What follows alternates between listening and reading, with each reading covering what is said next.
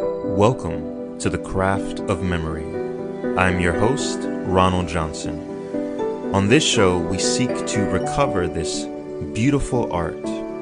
For memory without conscious design is like an uncatalogued library. We believe this is a skill that anyone could learn.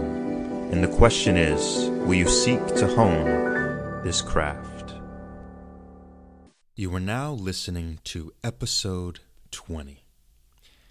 I recently had the opportunity to speak with Michelle from the Open Score, a pianist, educator, and content creator.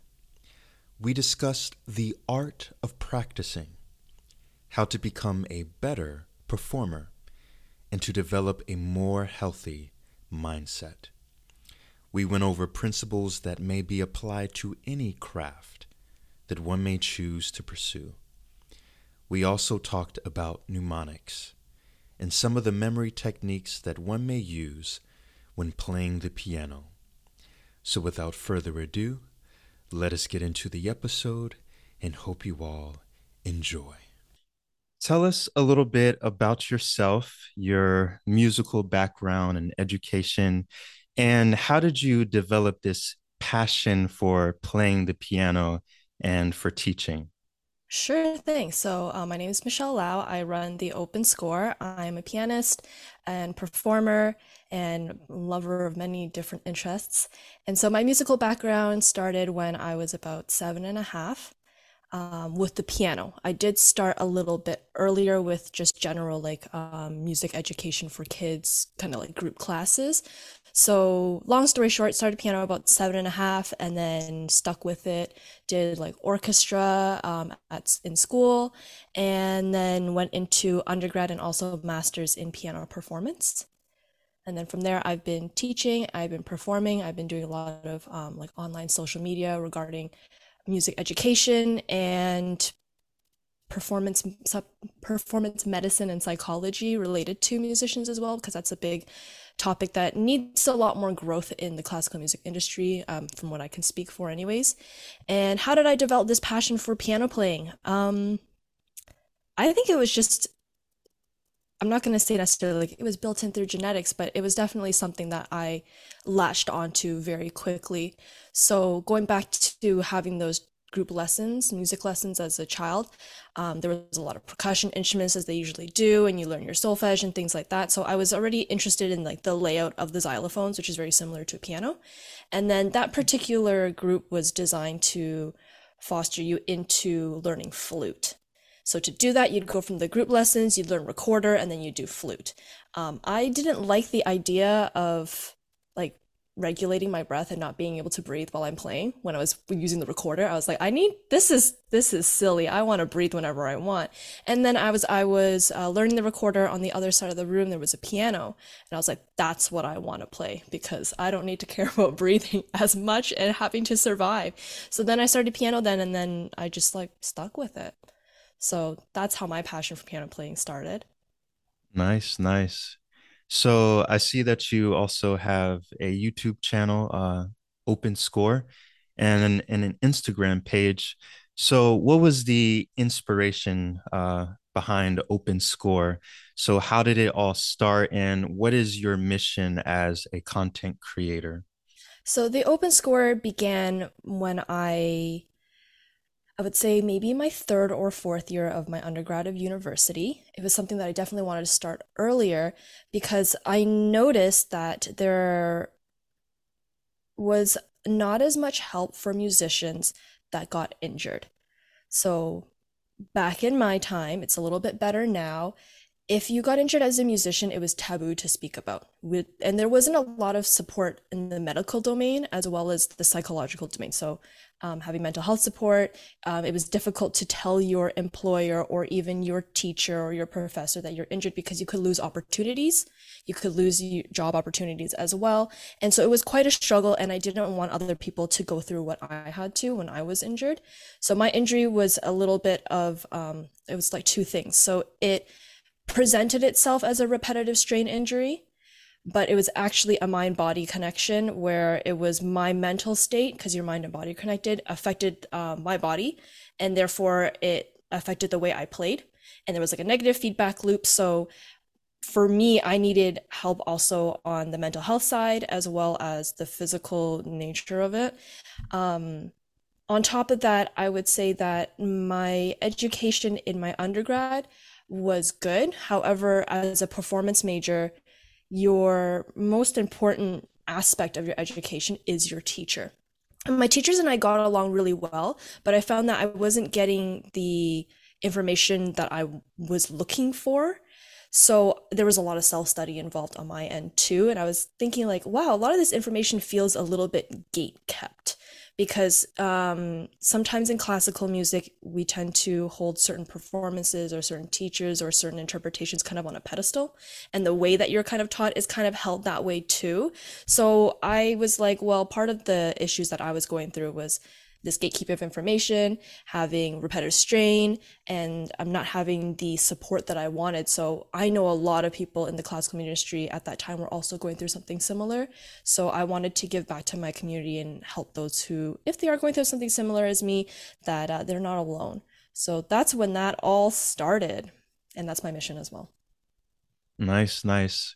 So, um, are there a lot of um, accounts that speak on this issue of uh, piano and health and mental health, or is it is it something that is as growing? Um, what's the the current state now in the uh, the the music world? It's definitely much improved since I was in university. Um, in terms of the music side, I would say it's definitely growing. It's a new industry and it's not as well funded or as um, well researched as sports medicine and psychology. However, a lot of stuff in the sports medicine psychology apply directly to musicians because we're basically athletes of like the small muscles. So I would say there, in terms of research of the issues with musicians in the classical music world, um, fact check me. Uh, this is not the exact number, but about 85% of classical musicians have been or currently and continue to be injured as they are in work, as they're playing and all that stuff. So, like, the numbers are a little, not just a little, but it's a little high. Yeah, um, yeah. So, it is definitely an industry that is growing. And I'm really glad, at least on the social media side of things, more and more physicians, um, research in medicine and psychology for musicians is coming out as a platform to help educate those who are might be performers or they're still studying there's the students who are studying. So it's growing it's gotten a lot better. It's not as taboo and we do have more support but definitely lots of room for growth. Yeah. so um what what style of piano do you play? Um and who are some of your favorite musicians? So I'm not too familiar with uh, classical music. Um, so I'm I'm kind of curious what what style do you play? Who who are some of your favorite musicians? Um, do you like different genres of music, or is it just primarily uh, classical music?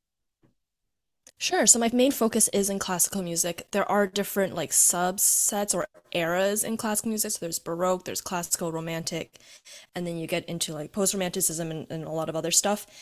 Um, I would say some of my favorite musicians are Martha Argerich, um, Daniil Trifonov, uh, some of the new ones, Seong-Jin Cho. Um, I really admire his very, very fine and repli- refined playing. Um, Horowitz, some of the old greats. Um, there's so many to name. Anyone from the golden age, essentially. Um, for most classical musicians, those are the the people we aim to be.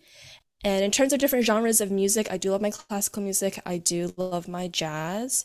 I would like to be able to dabble in jazz a little bit more to just expand my own capabilities. Um, in terms of not playing stuff, I do like K-pop. I am a K-pop person, so oh, nice, that's like nice. on the other end of the spectrum. Like, who are who are some of your favorite K-pop bands or groups? Um, right now, I think like everybody loves Blackpink, so that's someone that I'm listening to right now. Um, Twice, Blackpink, uh, SNSD, although they're kind of really old and like disbanded, but though that's who I grew up with in my time. Um, yeah, I would say those top three for now. Okay, cool. I, I gotta check them out. I'm always uh curious and I'm always looking for good music to listen to. Um, so let's dive into the piano world. So, um, memory sports is is a competitive world, and from what I've gathered, the piano world is also very competitive, at least from what I see on TV and in film and so forth. But I imagine the world of piano being even more competitive. Um, I see musicians training for hours from a very young age, or I hear the horror stories of parents yelling at their children, you need to practice, you need to practice. So, how competitive really is this field? Do you have any stories to share? Um, could you sort of paint a picture for us of the competitive nature um, in piano? Sure thing. So I would say piano can be very competitive, but it's also dependent on how high you want to reach. Um, because there's a lot of pianists out there. If you are wanting to just be a local pianist and perform, then it's not as competitive as if you wanted to be like the A list of the entire world, you know, world class performers. So we're speaking on the on the terms of world class performers, very very competitive. It's a very small group of people. Um, training does usually begin at a very very young age, and you'll have kids going into different conservatoires or different young musician programs at places like Juilliard. And the acceptance rate can be v- crazy. So, for example, Curtis Institute of Music is a very famous um, conservatory for musicians that everyone wants to go and learn from from the best. Their acceptance rate is 2%. Wow. Harvard's acceptance rate is 5%. So we all know how, you know, competitive Harvard is already. Part of the reason why Curtis has such a very low acceptance rate is that they also pay for their tuition and their living expenses and stuff. So you can only provide that for so many people, obviously. Um, on top of that, one of the pathways to being a world-class musician is to enter competitions. So that way you can get um, scouted by management and then from there you start performing although that's not the only pathway but if you're going the competition route most of the competitions that you would be applying for are kind of like piano olympics in the sense that you do have everybody coming around the world competing for certain rounds and these competitions come around every three to five years just like the olympics Oh, wow. so I didn't know you're that. going from you know hopefully going into a conservatoire of some sort and then your life kind of gets funneled into this competition track. So it's kind of like sports and Olympics too. If you're wanting to go that um, far into your expertise and how well you want to hone in your skills. Hmm. Very, very interesting. So, um, I will, I will definitely check that out. I, I didn't know that they had uh, those types of competitions. Yeah, some of the names, if anyone's interested, you can look up the Honens, H-O-N-E-N-S. That's been going on. I don't know if it's over yet, but it's it's been going on this year. You've got the Tchaikovsky competition, Van Cliburn, and the Chopin competition. Those are usually the well-known ones. Okay. So I'll, I'll definitely check those out. So, um, I'm curious to know in the life of a pianist, what are some of the things that you all have to memorize? Is it simply the music or is there more to it? Can you can you paint a, a picture for us of of the amount of material that a pianist would have to memorize? I would say on the very foundational level, you just have a lot of music to memorize. You're you're memorizing a lot of dots on a page to an extent.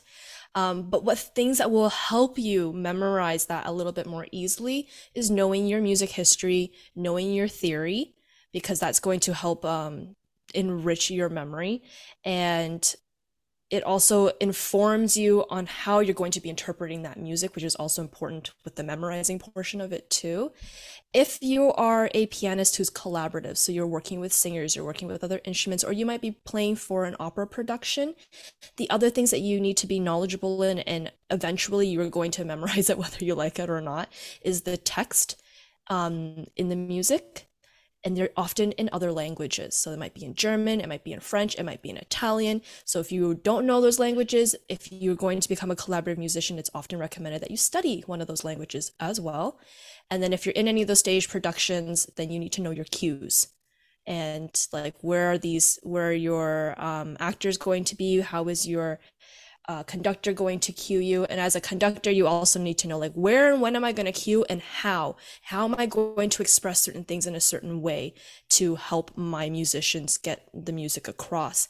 So beyond the dots on the page there's a whole bunch of other things involved as well. Wow. So you mentioned about um, foreign languages. Is that so the musician would be able to interpret or capture the emotion of the text?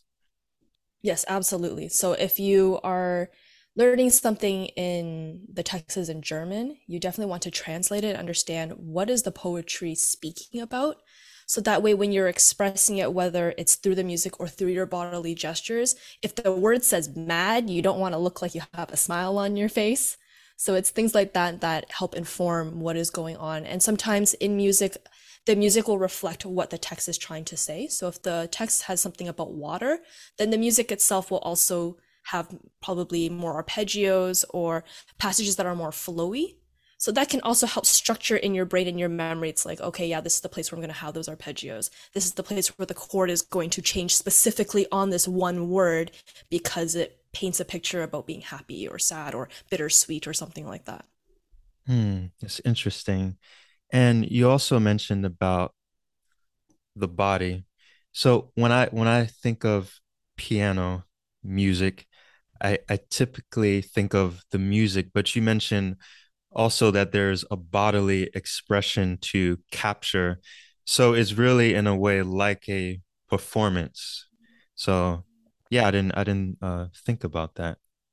So you yeah, you also so so you also think about how your body is going to move in each passage to make sure that you represent the emotion of of the piece? Yeah i think depending on the type of musician you are sometimes it comes more naturally for others. Sometimes we do choreograph things for showmanship's sake. Um, 30% of what you hear is actually what you see so as a pianist, where it's difficult for us to actually manipulate our instrument as um, in comparison to say the voice or the violin, um, some of the things we do are a bit like an illusion in order to convey a certain message visually. So yes, if you're kind of like a music purist, um, we should be able to hear the emotion you're expressing just by the sound if it was just a recording. But if you're going to pay someone and you're watching someone play and they're playing something that is fiendishly difficult, it's devilishly like technical and it's I don't know, let's say like Liszt Dante Sonata, there's a whole storyline there, and you are playing like the most stiff expressionless person ever there's a mismatch between how difficult it sounds and the thrill of that and seeing the pianist struggle. Sometimes people will go along with that type of train of thought versus someone who's just you know if you're not going to express anything with your body i might as well just listen to a cd why come and see you? Mm. so there, there are different trains of thoughts with that but yes how we present ourselves is sometimes something we think about. Mm. that's good so memorizing the music, um, being able to understand the emotion of a piece. So, um, considering the amount of things that you all have to memorize, uh, what are some memory techniques that pianists use to master some of the things that you have mentioned? In terms of mastering, even whether it's technical or a memory thing, I think for anything you're memorizing, the idea of doing it in small bits is very helpful. So we do a lot of chunking, um, we work in small sections, and then from there, there's a lot of repetition. So playing it over and over and over again, not only for the ear, but also for your muscle memory to start to build. Because piano playing and any any instrumentalist any vocalist a lot of it is also in muscle memory. You have to program things into your body so it frees up your mental space and your mental ram so you can focus on other things like how am i going to express this? Um, how am i going to be spontaneous? so on and so forth. So muscle memory repetition chunking space repetition um, knowing your structure of the piece so the storyline can be really helpful so you have a pathway to go as you're playing and you remember, oh yeah, I'm in like the fifth page, and at this fifth page I have to change on this one specific chord, or else I'm gonna loop myself back to the beginning, and we don't want to go through that again. So there is that map. So those are the very practical things. But as a pianist, I like to think that I have about five domains of memory that I want to make sure I know very well. So the first one is aural. So A U R A L, how it sounds. If I don't know what it sounds like, there is no way I'm probably gonna be able to memorize it because the ear is gonna help guide a lot of things. Then from there, there's the kinesthetics. So not only is it the muscle memory that is going to help remember things, but even simple things like how does this chord feel? Does it feel like a triad? Does it feel like a dominant seventh? Is it a certain inversion? How is my hand shape going to be? Where is my body going to be in my spatial area of the piano in order to help me play? So if I know, oh, in this part of the piano, I have to be on the right side a little bit more because I'm on the upper end, that already gives me a lot of clues that if I were to some reason have some random blank, it's something to latch onto if something in my brain I can't grab onto anymore. I mean, oh yeah, I'm on the top end of the piano. Oh yeah, I'm in this section of the piano and it's in this section of the piece. Oh yeah, it's going to go into my next one, which is the theoretical memory, which is the theory of basically the grammar of music. And it's going to be a major chord here. It's going to be a minor chord here. What's the chord progression? Basically, what are the arrangement of chords? that can help you kind of figure your way around things if you have a memory mishap. So you can think of theory as basically the sentence. Like, mm-hmm. I went to the mall. If you were trying to recite a bunch of phrases that I went to, but you don't know the grammar is the subject or your destination needs to be there, then you won't know which category to pull words out of, even if you need to make something up to make it sound like it's something. Um, the next one is visuals. So, what do my hands look like when I'm looking at the keys? Is it closer into the keyboard? Is it out? Am I going to be going away on the opposite ends of the piano? I'm going to be in the center of the piano. Also, visually, like, where am I in the music? Am I on page five at the bottom? Am I on page 10 in the middle? So that can help kind of sectionalize your brain a little bit. Um, the other one is the emotional memory you can store a lot of information just through emotions in general. So remembering this passage, oh yeah, this is a passage that is very bashful, or it's very um, hyper, or it's very angry. Well, if you are remembering, oh, something is angry, the way you're going to touch the piano, the articulation you're going to use, the amount of pressure or weight, or the way that you're going to be approaching the instrument is going to be different. Now, if you're approaching the instrument differently, that's going to start to trigger your muscle memory if uh, if anything was to go. So you can start to link things up that in case you have a memory blank or a memory mishap you can grab onto something and continue. Wow that's that's fascinating. So it seems like a lot of things are are going on there. And i like um, the way you described like your relationship to the piano like the language that you use paying attention to your to your hands the shape how it feels and it also seems as if you're also um you're anchoring your your physical body to parts of the passage which sort of reminds me of the memory palace uh, where you have a, a mental space and you're anchoring ideas in this space. But it seems with the piano as as if you're anchoring uh, ideas on the the piano itself. Um, so yeah, I, I really I really in, enjoy that and just the the multifaceted nature of of memory. So uh, thanks thanks for sharing that. um, I love that you brought up the memory palace too, because in a way I kind of use my body as a memory palace that might not be so much of like where it is in the music, but sometimes I if there's a technically challenging passage and I need to remember that I have to keep my elbow relaxed.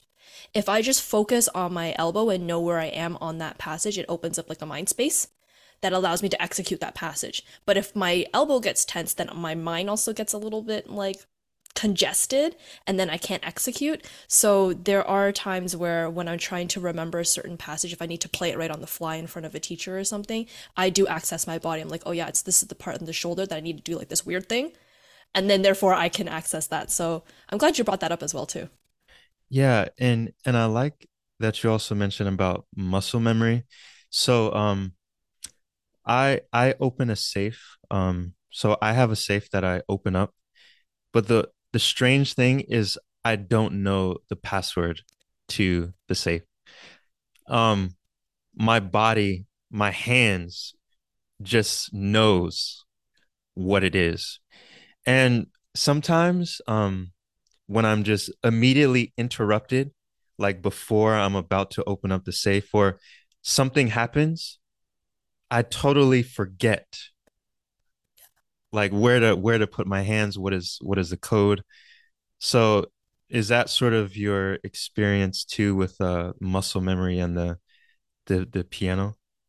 Yeah, absolutely great parallel to draw because that is oftentimes where a lot of young beginners with piano um, or those who are not as experienced with performing get caught.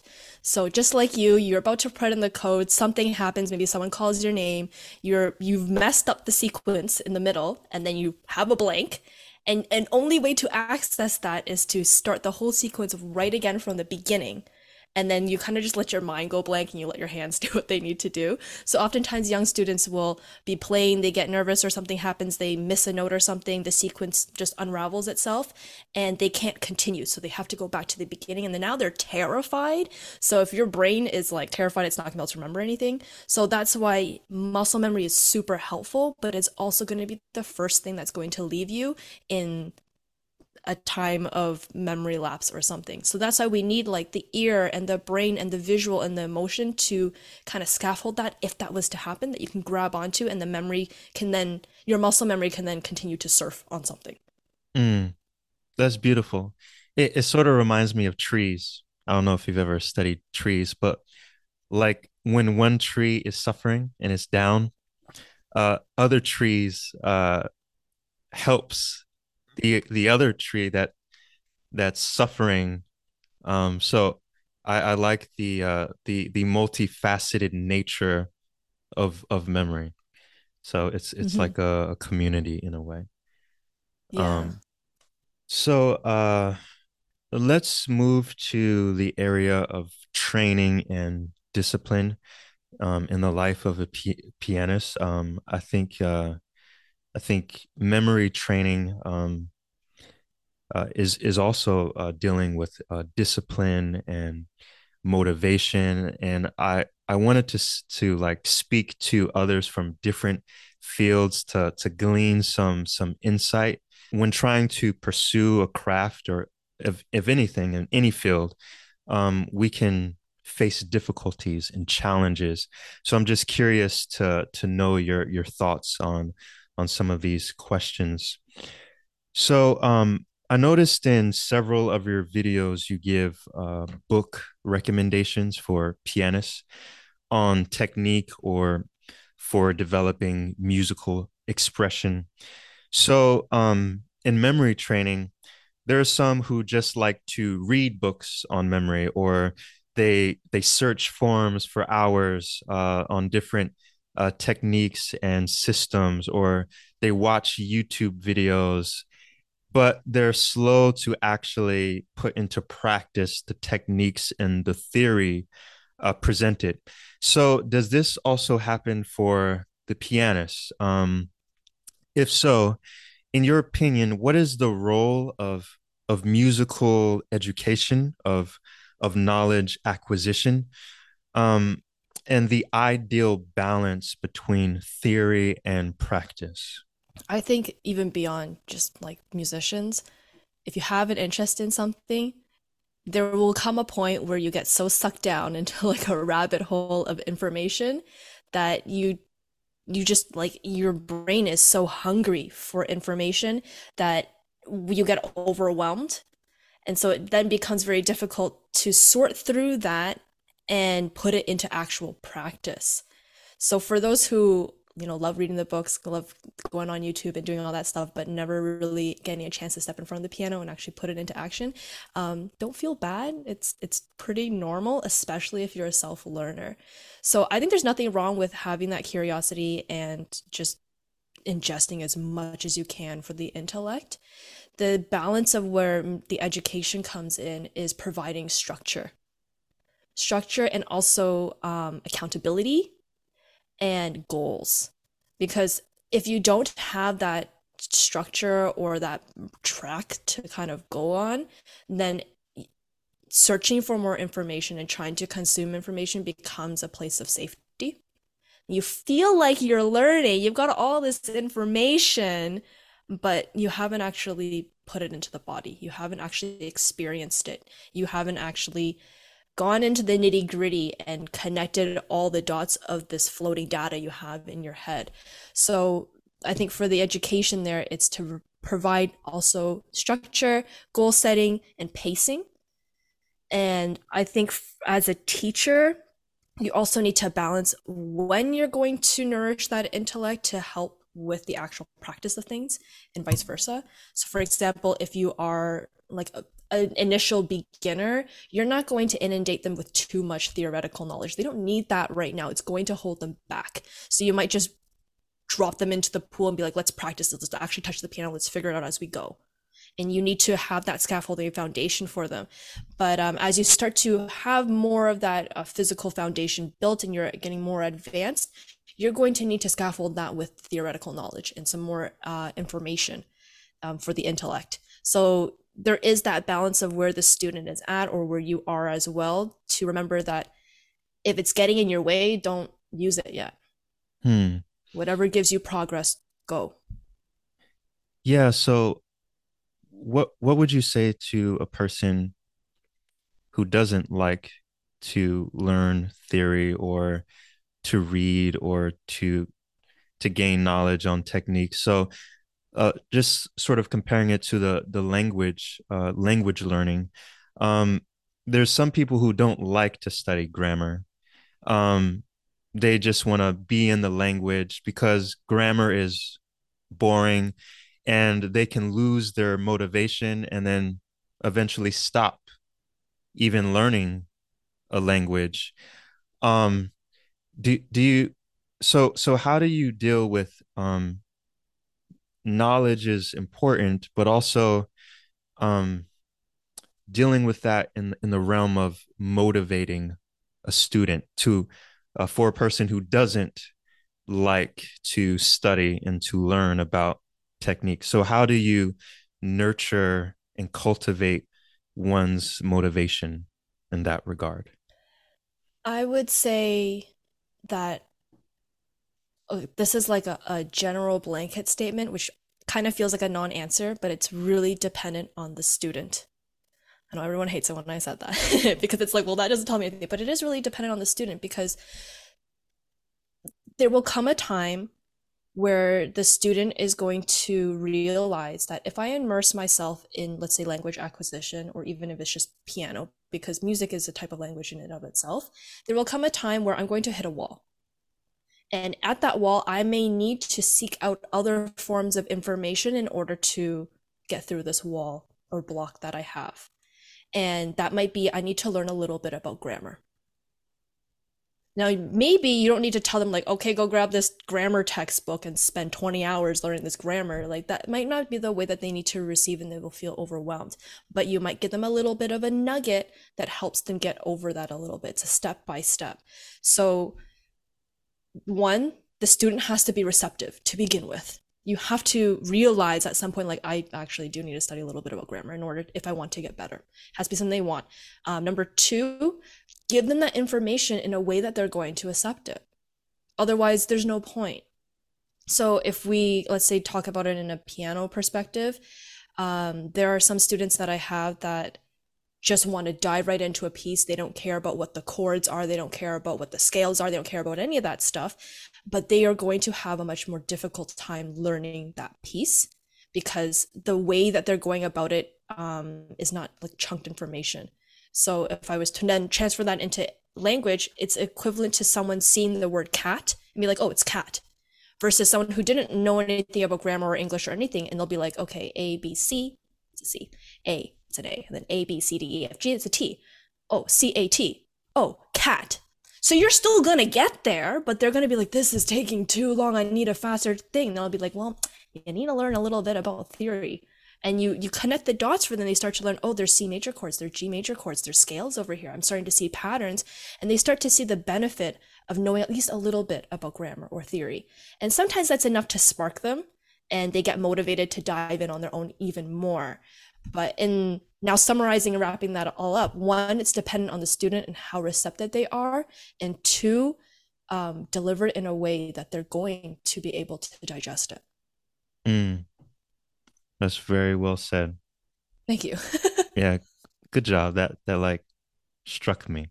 Mm. Um so, from my observation, it seems that those who are are great at their craft, that are world class, uh, tend to be obsessed. Like there is this blazing passion, and and they tend to train for what what seems to be endless hours. But sometimes this comes at a cost and perhaps it's it's one's social life um that they that they say no to to certain things or or gatherings. So um how can we be or or or first do you think this is a, a good thing? And and how can we be more mindful of our social lives while maintaining a commitment to excellence? Or do you do you think this balance is even possible? Or do you think sometimes the wisest and healthiest thing to do is to settle with mediocrity in one's craft? Or should there just be that select few who sacrifice everything in order to uh, maintain an extremely high level? So what are your what are your thoughts? Um, as an artist, I'm gonna kind of come at this from a both a human and artist standpoint. And my first thing that I'm gonna say is, you are as a human, we are social beings, and as an artist, you need an enriched life to be able to express something. Mm. So you do need a social life. That's what I'm going to say because we're social creatures and you need an enriched life. Now, everybody is different. Some people need more social contact compared to others. Some people are so obsessed and love and, and so impassioned about their craft that they're able to find some type of social connection through the music. Maybe the music is about, uh, maybe it's like an opera and they're about different characters. So they can find some type of I'm not going to necessarily say like pseudo connection, but in a way that it is um, to other people. Um, the other one is sometimes if you are someone who wants to be really good at their craft, um, but you also need the social interaction, as a piano soloist, that's going to be a little bit more difficult. But there's also other avenues where you could be a collaborative pianist and you work with other people, so you still have that social life built into your work you could be working on opera productions again that's also going to be built into your work so that's how you get that balance in there um, but one thing that i really like that you brought up is about the sacrifice to get to a high degree of mastery in any skill yeah there's going to be sacrifice now, I can't speak on behalf of those who are at a super extreme level, whether it's in piano or something else, that to them, maybe missing a party is not a sacrifice to them because they love their art and their skills so much that they want to build on.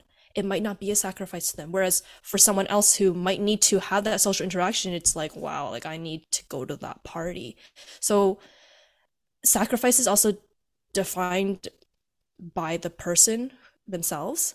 But I think we can also say that, yeah, to get to a certain, to get anything in life, it's not a free world. There must be a price that's paid. And you have to then decide do I, is this moment, do I value having that social life more than practicing the piano? and you have to find that balance for yourself. Now, when you have balance, remember that balance is not necessarily 50 50 balance can sometimes be 90% on something, 10% just to keep the thing level. And that's going to be different for everybody. Um, so, again, to wrap that all out, um, we're social creatures, and as artists, you do need some type of human interaction of some sort. That's going to vary for everybody.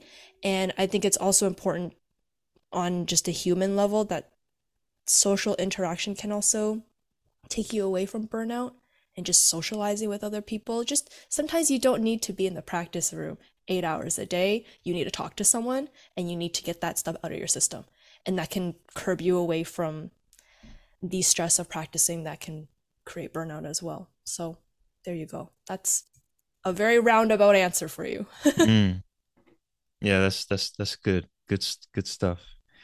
So in developing any craft, there is this human tendency to compare ourselves with others or to feel jealous or to feel down so in the memory world we can we could see others win a competition or we can see them on a, a talent show on on national tv or someone breaking a, a world record.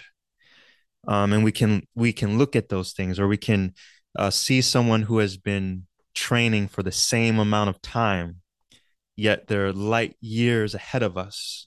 And we're like what am i doing wrong is this really for me and there could be this this feeling like uh like wanting to quit wanting to throw in the towel to feel discouraged so in what ways does this happen in the life of a pianist? What types of comparisons do they tend to make?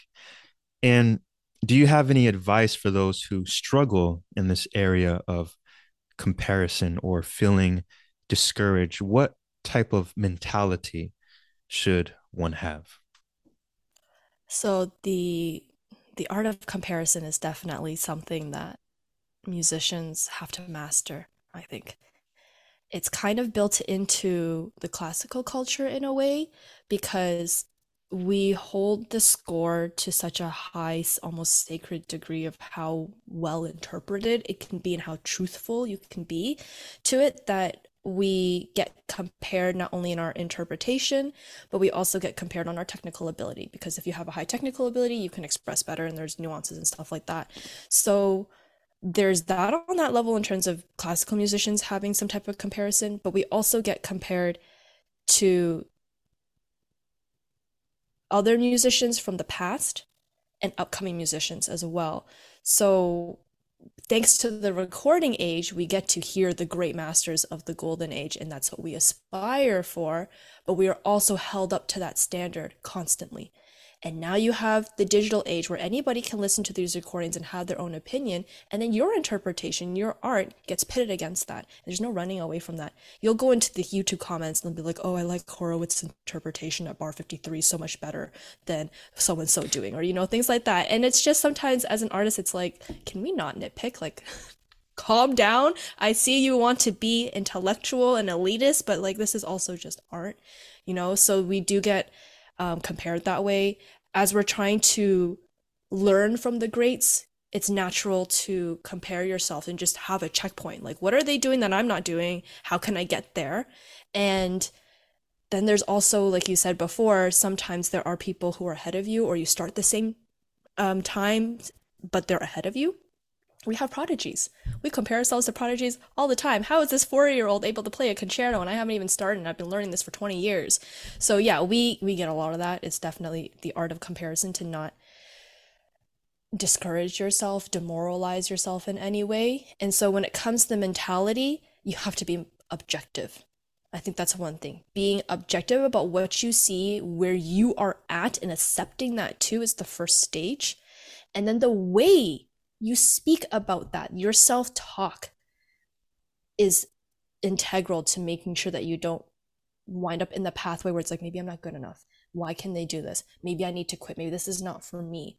So let's say I'm seeing someone's performance and I love the way that they were able to express um, a certain section of the music and their technique was phenomenal.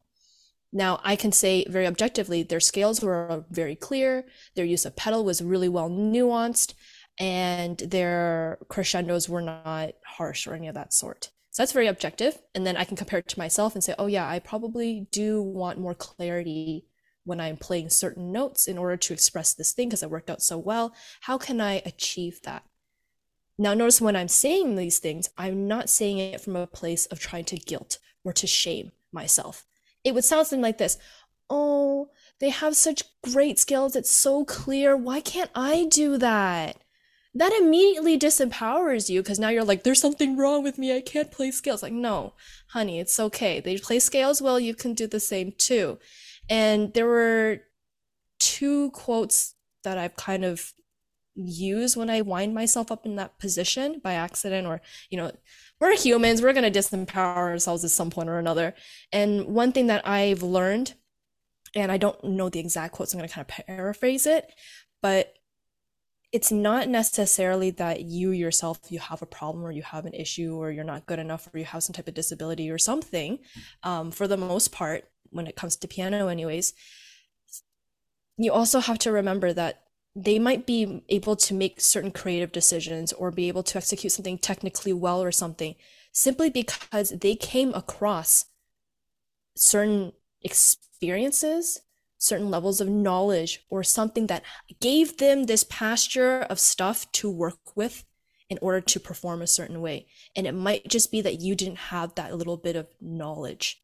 Now, if you can get this knowledge, you might be able to play your scales really well too. So that also detaches your self worth from your art and from your ability to do something. And it puts you in a place of empowerment that's like, oh, I just need to go and figure out how to get the scale done. Now, that's very easy to do. Find a teacher, do some research, ask the person who plays the scales that well what they did.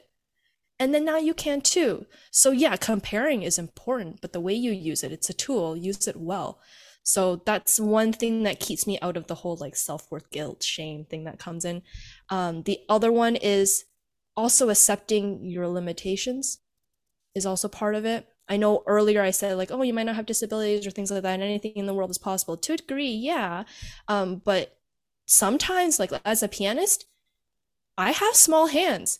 There's only going to be so much I can do with the small hands. Someone who has larger hands can be able to play with probably more relaxed technique well, okay, my hands are smaller. I can either be like, oh, why my hands so small? Why can't I do this? Oh, what was me? Well, I can be like, okay, yeah, my hands are small. Well, is there another way that I can approach this? Um, how can I figure out how to relax my hands so it's easier to do, which is going to help you master other techniques as well. Optionally, can be like, okay, yeah, I might not be able to play this repertoire because I simply cannot reach it. But because I have small hands, damn, am I good at really playing nitty gritty technical things that are close together because I don't have as difficult time traveling between the keys.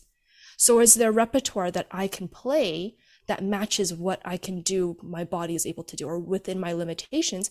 And now maybe I get to be known as someone who has really perfect scales all the time. And someone's going to pine after that too, in the same way that I'm going to pine after someone who has a large hand and can reach more notes. So also accept where you are, what your limitations are, and be very objective and not shaming in the way you speak to yourself. And I think mm. that's a really good window into learning how to use comparison in a healthy way. Mm.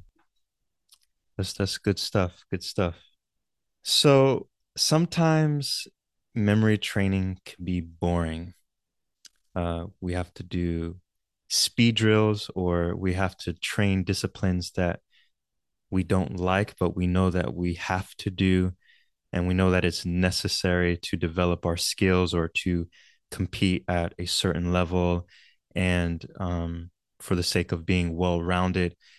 Um, so, are there things in practicing the piano that a lot of pianists consider boring, but nevertheless do it because they know it is necessary for perfecting the craft. If so, what are some of those piano exercises? And how could one do something when they don't feel like it or push through uh, boredom, uh, let's say? Uh, do you have any advice for that? Absolutely. There are plenty of things as pianists that we find absolutely boring. One of them, sometimes for many people, is simply theory. Just learning theory is really boring. We like the creative stuff a lot more. Like, how can I phrase this? How can I make this sound pretty? You know, there is that domain. Other things that musicians might find um, very boring is just technically learning your scales and your chords and drilling all those things. Um, repetitive drilling can be really boring too sometimes. Uh, some students um, and even professionals, slow practice can be very boring. And slow practice is, as the name says, you practice slowly. So, for example, if you're trying to play a scale da da da da da really quickly, you might have to really focus in and do some really finite dialing in of physical technique or aural technique or any of that stuff and you're going to be playing it like da da da and really slow and people find that very painful. But slow practice is a really good way to practice. Rhythm training for some can be really really boring as well because it's it can be kind of monotonous there's no creativity involved. So for those who are not familiar with like music stuff rhythm training allows you to take a certain passage and we play certain types of rhythms with it to help um, us to memorize it, to help us learn some certain techniques, or just be able to mold our hands or our technique around it more easily. So a little example could be, let's say you have a melody that's like da da. Uh, let's do it in a number. So one two three, one two three, one two three. Let's say that's the passage. Um, maybe we're learning how to relax, or we're trying to do different combinations to help our memory be even more solid. We could have a certain rhythm that we use where we stop on a certain note longer than others. So, for example, the first permutation would be long, short, short. One, two, three, one, two, three, one. Then you do the next combination, which is could probably be like uh, short, short, long. One, two, three, one, two, three, one, two, three, and you do that like 10 times before you move on to the next one. So now we have the next permutation, which is two. The middle one is going to be the long one. Now this changes the whole pattern. You get one, two, three, one, two, three, one, two, three, one, two, and you it just changes everything. So your brain has to kind of Rubik's cube the whole thing around. Some people love that. Some people hate that. It's very dependent on everybody, but I would say for musicians, anything that doesn't involve some level of creativity, we like abhor to some degree. um, so to push through boredom is emotional management. Can you manage your emotions? And how are you going to do that? Because, quite frankly, if you're going to do anything worthwhile in this world, there's going to be something that is boring. And I'm going to tell you, yeah, it's boring and it sucks. Let's just accept that. Because if you don't accept that, you're going to be stuck at the resistance stage, which is like, oh, it's so boring. I don't want to do it. Why is it so boring? And then you just don't get anything done because all you need to do is just get it done. So just accept, yeah, this is boring. Now we can start to move and be like, what can we do about it? Because you have choices. You go, okay, this is boring. I'm not going to ever do it. Okay, then you're not going to achieve your goal. If that's, if you valuing not doing it more than achieving your goal is, then don't do it. I'm not going to force you to do anything. The other thing could be, okay, it is boring. And I need to manage my emotion around that and I find this boring. Get curious. Why do I find this boring? Because if I can figure out why it's boring, then I might be able to figure out well, how can I circumvent that? Maybe I find it boring because it's monotonous. There's no creativity involved. Okay, cool, I can work with that. Where can I find creativity in this monotony? So sometimes people like the rhythms because it changes things up and your brain has to, you know, do that Rubik's Cube thing. Or maybe if we are practicing those rhythms and you find them boring, well, what if you do the rhythms, but we also add in their articulation, playing notes longer or shorter or a different type of touch. Then it's like, okay, I like doing articulation. I like working on my staccatos. I like figuring out how to play things nice and easily. So through the repetition, I'm also learning the skill. So I'm kind of bypassing it. So a lot of times when I'm talking to students or even for myself, if I come across an obstacle like boredom, there is that saying where it's like, oh, if you find a problem or obstacle um, that points you in the right direction, and you got to go through that obstacle. And so we're like, okay, we're gonna push through that boredom. We're gonna do it. Well, mostly that's just resistance, and you're gonna wind up in the same place where you're going to be bored. You're gonna be doing that activity, but you're so bored that your brain is not going to take in anything. So sometimes pushing through is not the right thing. If you have an obstacle, it's something that's in your way. So walk around it. Mm, right? that's good. Find a way to circumvent it around. Sometimes your obstacle is so big, it's a mountain, you can't walk around it. Okay, then get a helicopter and fly over it. Get some dynamite and blow through it. Dig underneath it. Your, your obstacle will tell you which direction you might need to go, but that does not mean you need to keep pushing against it. Sometimes just walk around it. Mm. So find a way to circumvent your boredom. Mm. Preach it. That's what they say in the church. Yeah. Yeah. That that's uh that's good. Good stuff. Uh so I'm I'm kind of curious of what these drills actually look like in a a sched in the, in one schedule.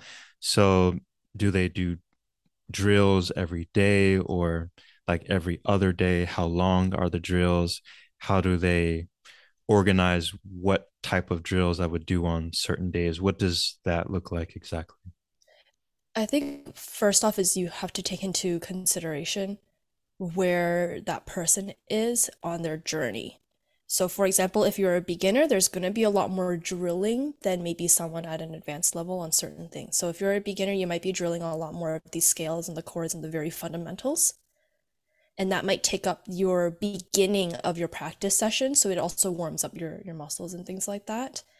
Um, as you get more advanced you might not need to play your scales every single day like you were when you were a beginner. You might be drilling a specific passage in your music. And in that case it'd be like okay from like bars 45 to 50 i need to drill um, my accuracy my dexterity on landing on the specific chord and from there, getting very specific on what you're trying to achieve, you can then start to say, okay, mm, for me as a musician, I know I have it in my system. If I can drill it seven times in a row, never missing. And in order for me to feel safe that in the future when I'm on stage, I'm not going to miss it, generally that might take me three days of seven in a row drilling. So you have to kind of take in consideration what your goals are and keep in mind that drilling is a tool. Is it the tool that's going to help you get to where you want to achieve? And then when you're structuring this in your actual practice regime, I like to take into consideration um, what my mental capacity is going to be. So if I know that our drilling a particular passage is going to be absolutely mentally draining, I am not going to save that for the end because I'm probably going to be already really tired. I might put it as like my second task because I'm going to need a little bit of a warm up. Sometimes my drilling, maybe I do need to like work on my scales, and I might put that at the beginning and spend maybe 10 minutes or however long uh, it is to limber up. So, yes, you need to drill. Yes, you need to have structure, but also put it in a way that works for you and in the passage that you're working on. At the end of the day, these are all tools. So, if drilling is a hammer, use the hammer when you're going to use a nail and hit it on a nail. Don't use a hammer when you're trying to screw in a screw. It's not going to work. Hmm. So you also need to know yourself in the art of practicing of when to do these drills and how long and for things like that. So is the art of practice and training well researched in the sense that there is a science behind it and and what types of drills, how long um, is it well researched in that world? Because in in memory training, uh, it's the the sport is is somewhat new, and um, I I can't find one book that talks about okay, you do these. So is there sort of like a uh, like a, a an exact science to it, or is it just a matter of experimentation and just examining your own results? I'm going to say that I wish I really wish that there was an exact science as much as it was in sports psychology and medicine. You know, there's so much research that goes in there. So, as a, let's say if you're a runner, you know that there are specific drills that can help you with this particular muscle group that's going to help you lift your leg faster and longer or whatever. I think there are drills in music that do the exact same thing, but because we don't have as much scientific backing, it doesn't get, um, it doesn't get into a very rigid regime. So a lot of the drills that we do come from years and years of experience that's been handed down from us from our previous teachers. as well as molding with our own experience. So, for example, if there is someone who wants to get clearer, faster scales, because everyone wants clearer, faster scales, yeah, there are drills. Rhythms are going to really help you. Learning, um, having certain drills that help your finger or your hand uh, go into the key faster and release faster is going to be helpful in clearing up your scales. But then there's also because it's such a holistic thing you have to also concentrate not only on the fingers and how you play them how is your wrist going to be acting that way how is your elbow going to be doing certain things so there are little drills that you can do to help open up and unlock those things for you. But in terms of like a one size fits all not all the time because everyone's body is a little bit different. Everybody's way of processing how they even approach the instrument is already going to affect the way the drill works. So yes there are some things that we do that help um, that are almost like a regime but it's not as set in stone as say sports. Mm, okay got you got you so i watched one of your videos uh, it was called the art of practicing in which you reviewed uh, Bruser's book um, you talk about the curiosity in one's practice in order to keep it fresh and to learn at a deeper level. You encourage uh, this habit of asking ourselves questions.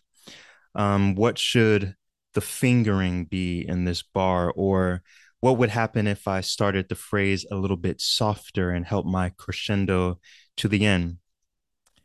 In your opinion, should this type of questioning and exploration occur in every session or when we happen to feel resistant to training. And when you do these types of experimentations, is it in a structured way, like for X amount of days, I'm going to play this way and track my results and compare it with my previous weeks? Or is it more spontaneous? So, how do you structure your your curiosity? In your opinion, should there be boundaries? I think as an artist, you need curiosity. It is one of the fundamental skills that you need. So, should it show up in sessions where we're working on our craft? Absolutely, it needs to, or else it's very difficult to work on art because art is also a little bit of exploration of oneself and also the things you're trying to express.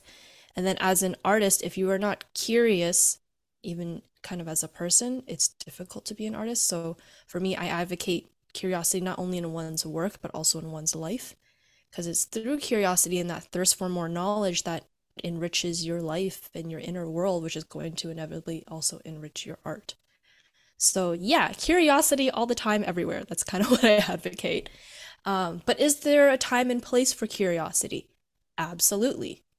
There are some times where I step into the practice room and it's like, I just need 30 minutes of just monotonous drilling if I am to, you know, do something for the next day. Or maybe I have a performance and I just need to drill, drill, drill, drill, drill. Then, yeah, do that. That is part of your job. Drill, do what needs to get done. Um, do I structure my curiosity? Yes and no. Are there boundaries in curiosity?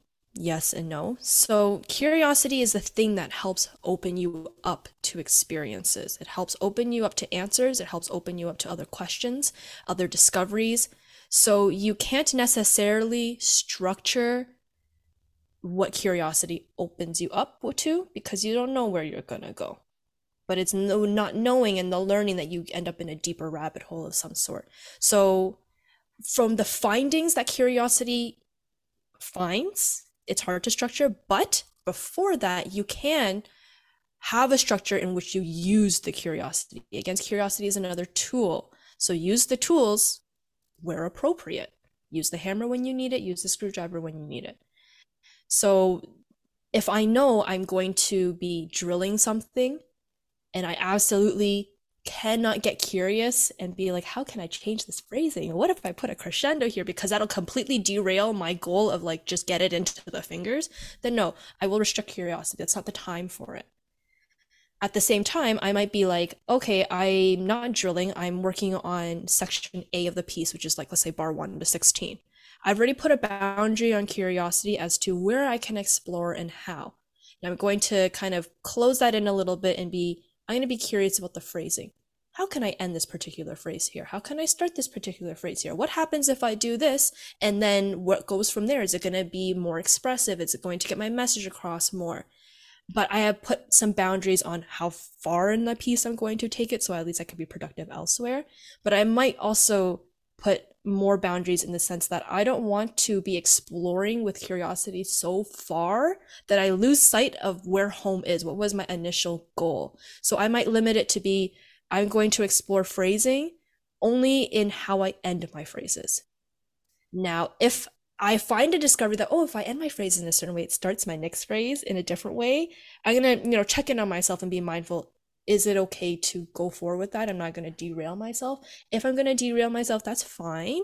I'm going to write it down and I can save that for tomorrow to go and take a look at, depending on how cramped on time or how free in my practice session I want to be. Um, in terms of curiosity, kind of like regimenting it and like, oh, I'm going to be curious for this week and then I'm going to be curious next week and compare. I think that's totally possible. You just want to make sure that you don't pigeonhole yourself so much into curiosity that it suffocates it. Sometimes you can be like, I'm going to be curious for seven days and it's just going to be on fingering. Like you're going to bored of that at some point in like the first hour, you know? So you have to be flexible as a human in how you use your tools too. Mm. Mm, that's good. That's good. How could one become more intentional in training do you have one specific goal when working on a piece like i'm only going to focus on this musical aspect and nothing else or do you have 3 to 4 goals in mind at practice what is your approach to active training and do you keep a journal um, to to document uh, your findings um, so to be more intentional in training, I think the two foundational aspects. Number one is mindfulness. If you do not have mindfulness, you not you cannot be deliberate in anything you do because you don't even know what you're doing. So so, so what what is what is mindfulness? Mindfulness is is being aware and noticing objectively what is happening, whether it is how you play the keys, what's going on in the music, um, how your mental and emotional state is because that's going to affect it and just being aware because you can practice drills like one two three one two three one two three and you can do that 20 times but you might not even be paying attention because your brain is not there. Your mind is not full of the thing you're working on your your mind is less of that it might be like oh you're doing one two three one two three but you're like thinking about lunch you know, you mm. need hmm. to be full of whatever it is you're doing. That's why it's being mindful. Have your mind full of something. So hopefully it's the task you're on.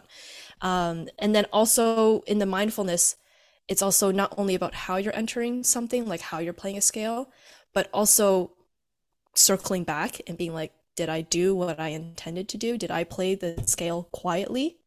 If you weren't even listening to what you were playing, you will not even be able to evaluate that, which means you're not going to be deliberate or intentional with what you're doing. You just played something, you don't know what happened.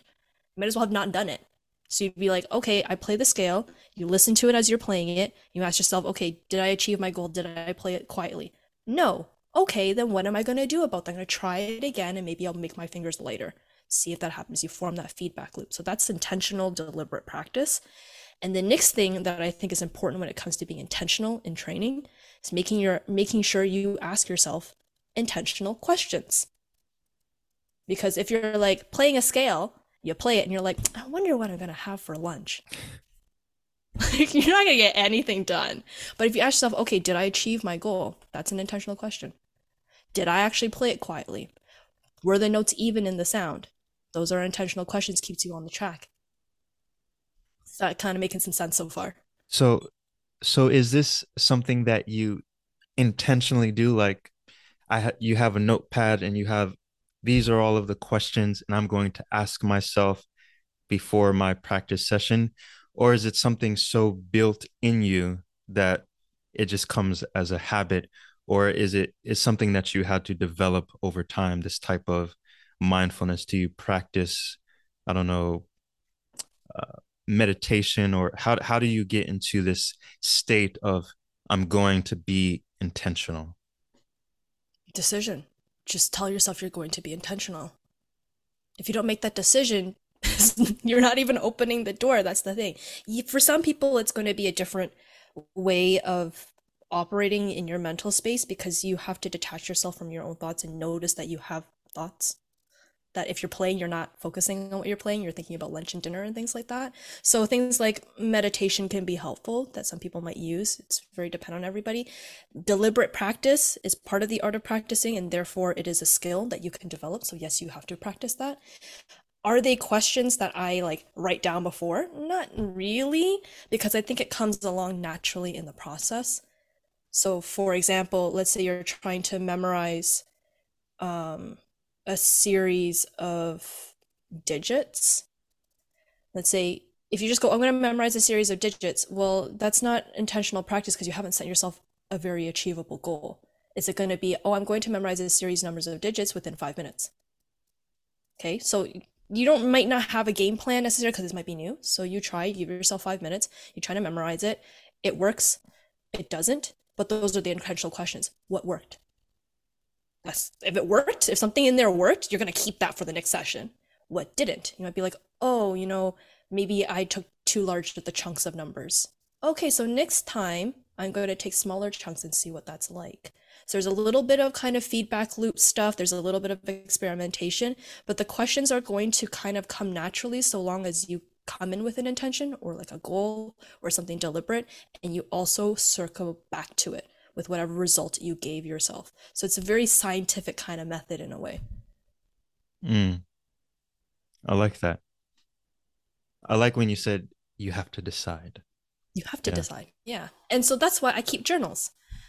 I do journal a lot. Um, I always go into my practice session knowing what I'm going to achieve simply because I've already written out my goals from the previous one. So let's say I finish a practice session, I'm going to write down, okay, what worked, what didn't, um, some discoveries that are insightful that I definitely want to keep.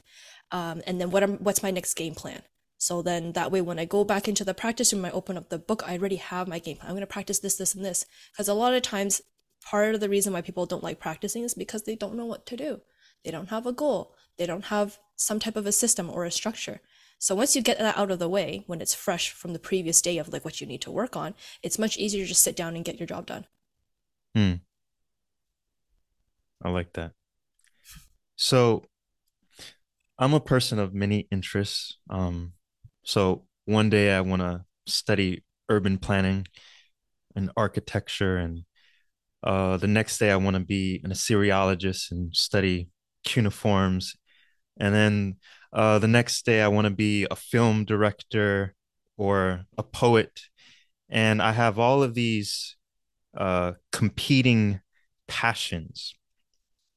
And I'm pulled by these various interests. And sometimes, as a result, I may have periods in which I fail to train as I ought in order to perfect the craft of, of memory. So uh, you too seem uh, to be like a, a, person of of many interests. Um, so how do you balance your passions and exercise self control in your pursuits, or or do you think there should be this sense of control, or should it just be more spontaneous and with the wind and following your your curiosities? So how do you say uh, no to this hobby or are you content with being stretched in different directions? What advice or words of counsel would you give to a person who struggles navigating all their interests as they pursue to hone a craft? I'm going to say that I feel you and that getting spread too thin in multiple directions of things that you're interested in and trying to hone in on something is really hard it is really hard. I'm not going to say that I am someone who's mastered it in any way. So my system is still kind of like a working system.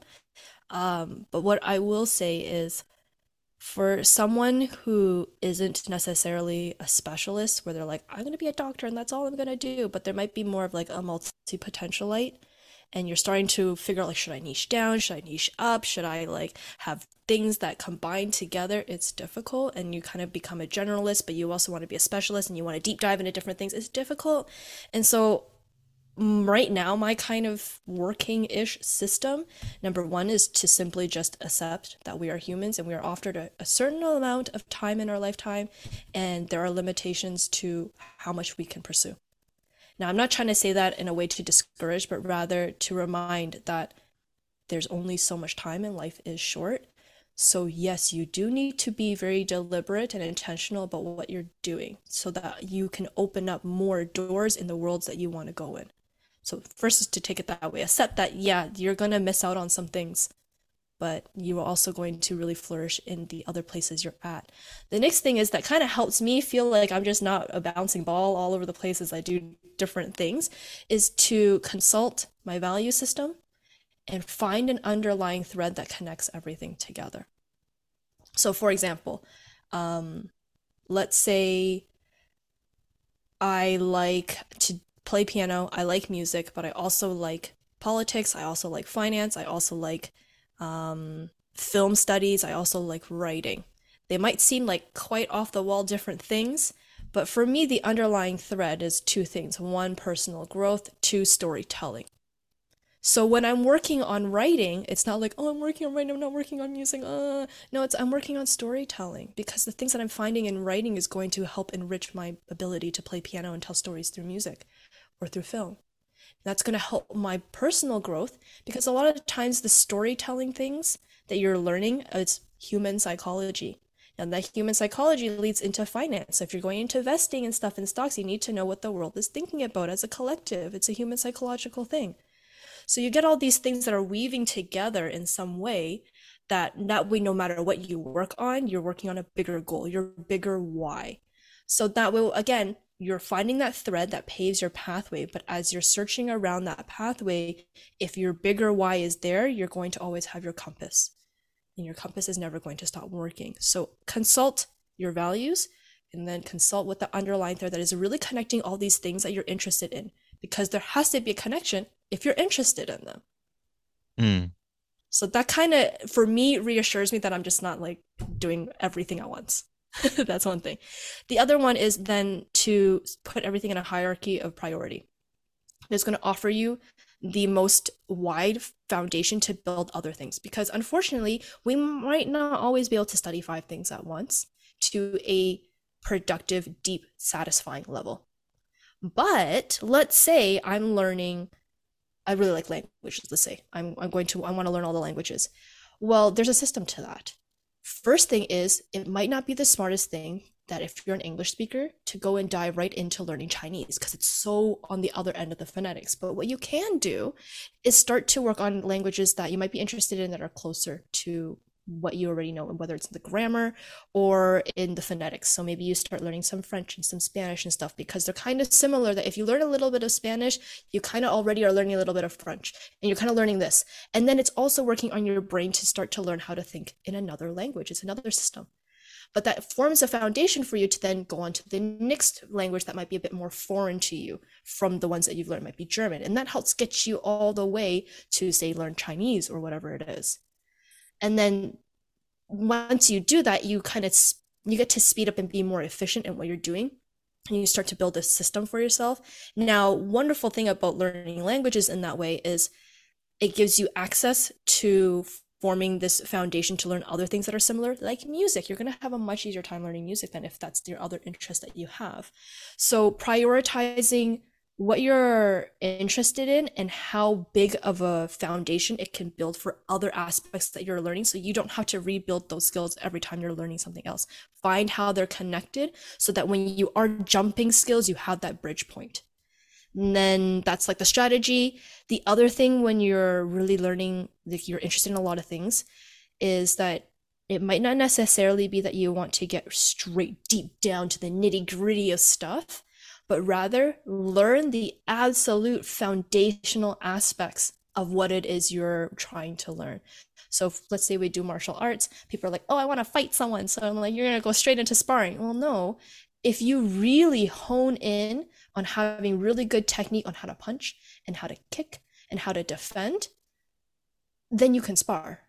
You just need the experience of sparring and utilizing those skills. But once you have the basics down, you can allow, you have the scaffolding to allow your brain to just swim through and make the connections that it needs. So then you're not trying to learn a martial arts per se, but you're learning the basics that open you up to multiple martial arts. So knowing your basics is super important.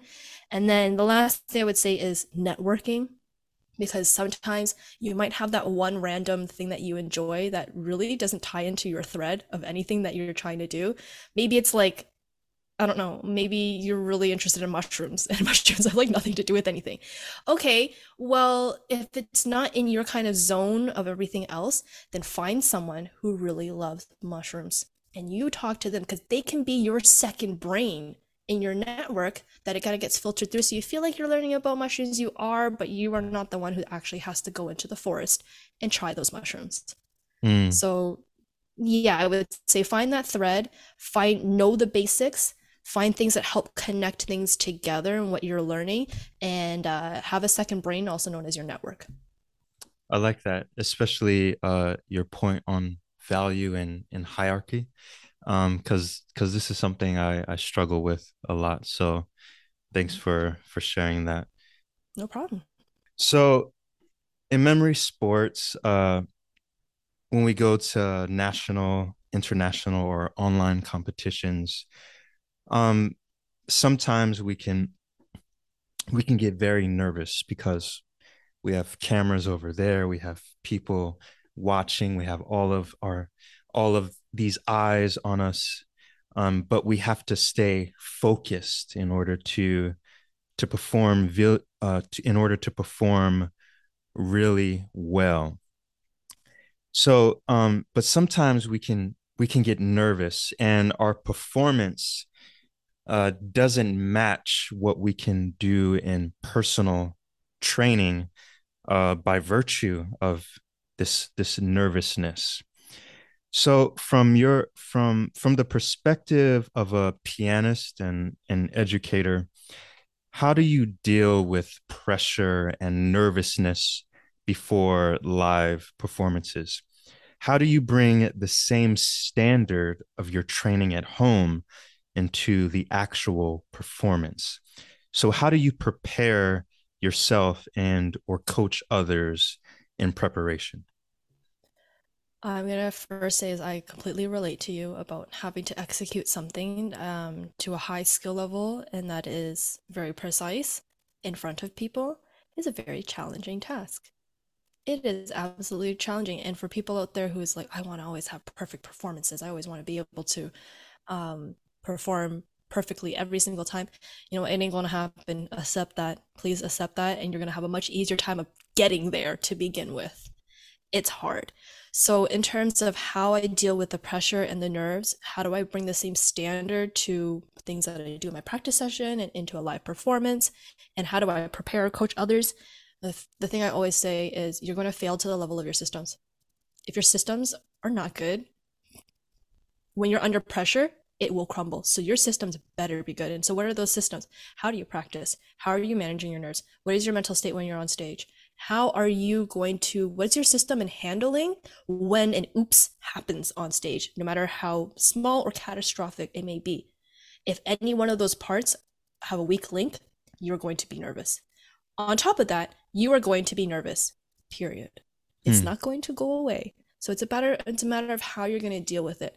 There are a select few people in the world where they like live off of performing. They have that mindset it's built into them and nerves is not really a thing. It's more of an excitement thing. That's how they register it and it benefits them.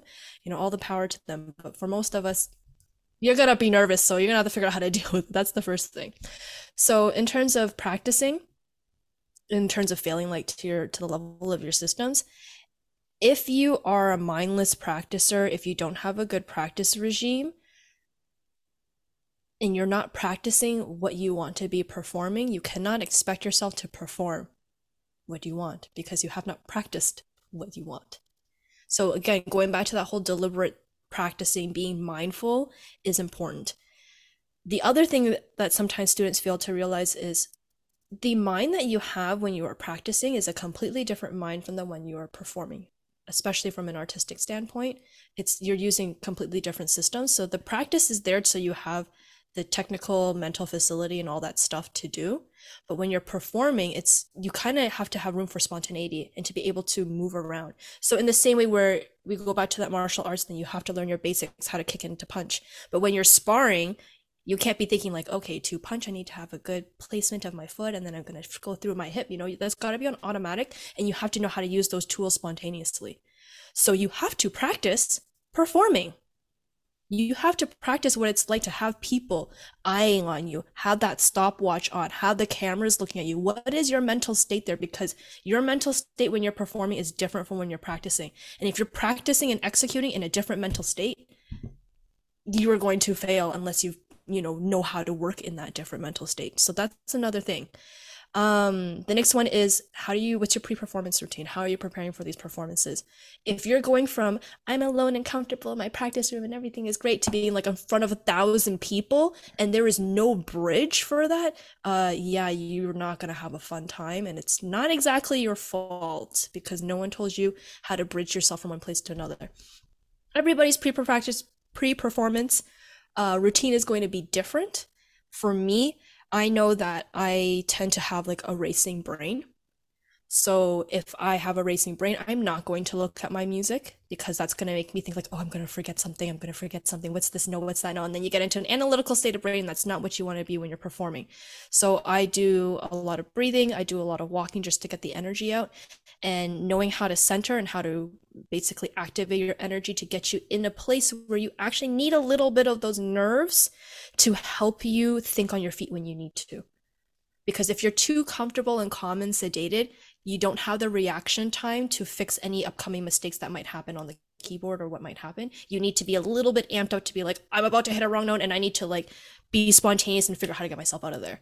So the nerves are not there to necessarily inhibit you, but they are there to help you in some way. Learn how to make them to your advantage. That's also part of your system. And then the last thing is um,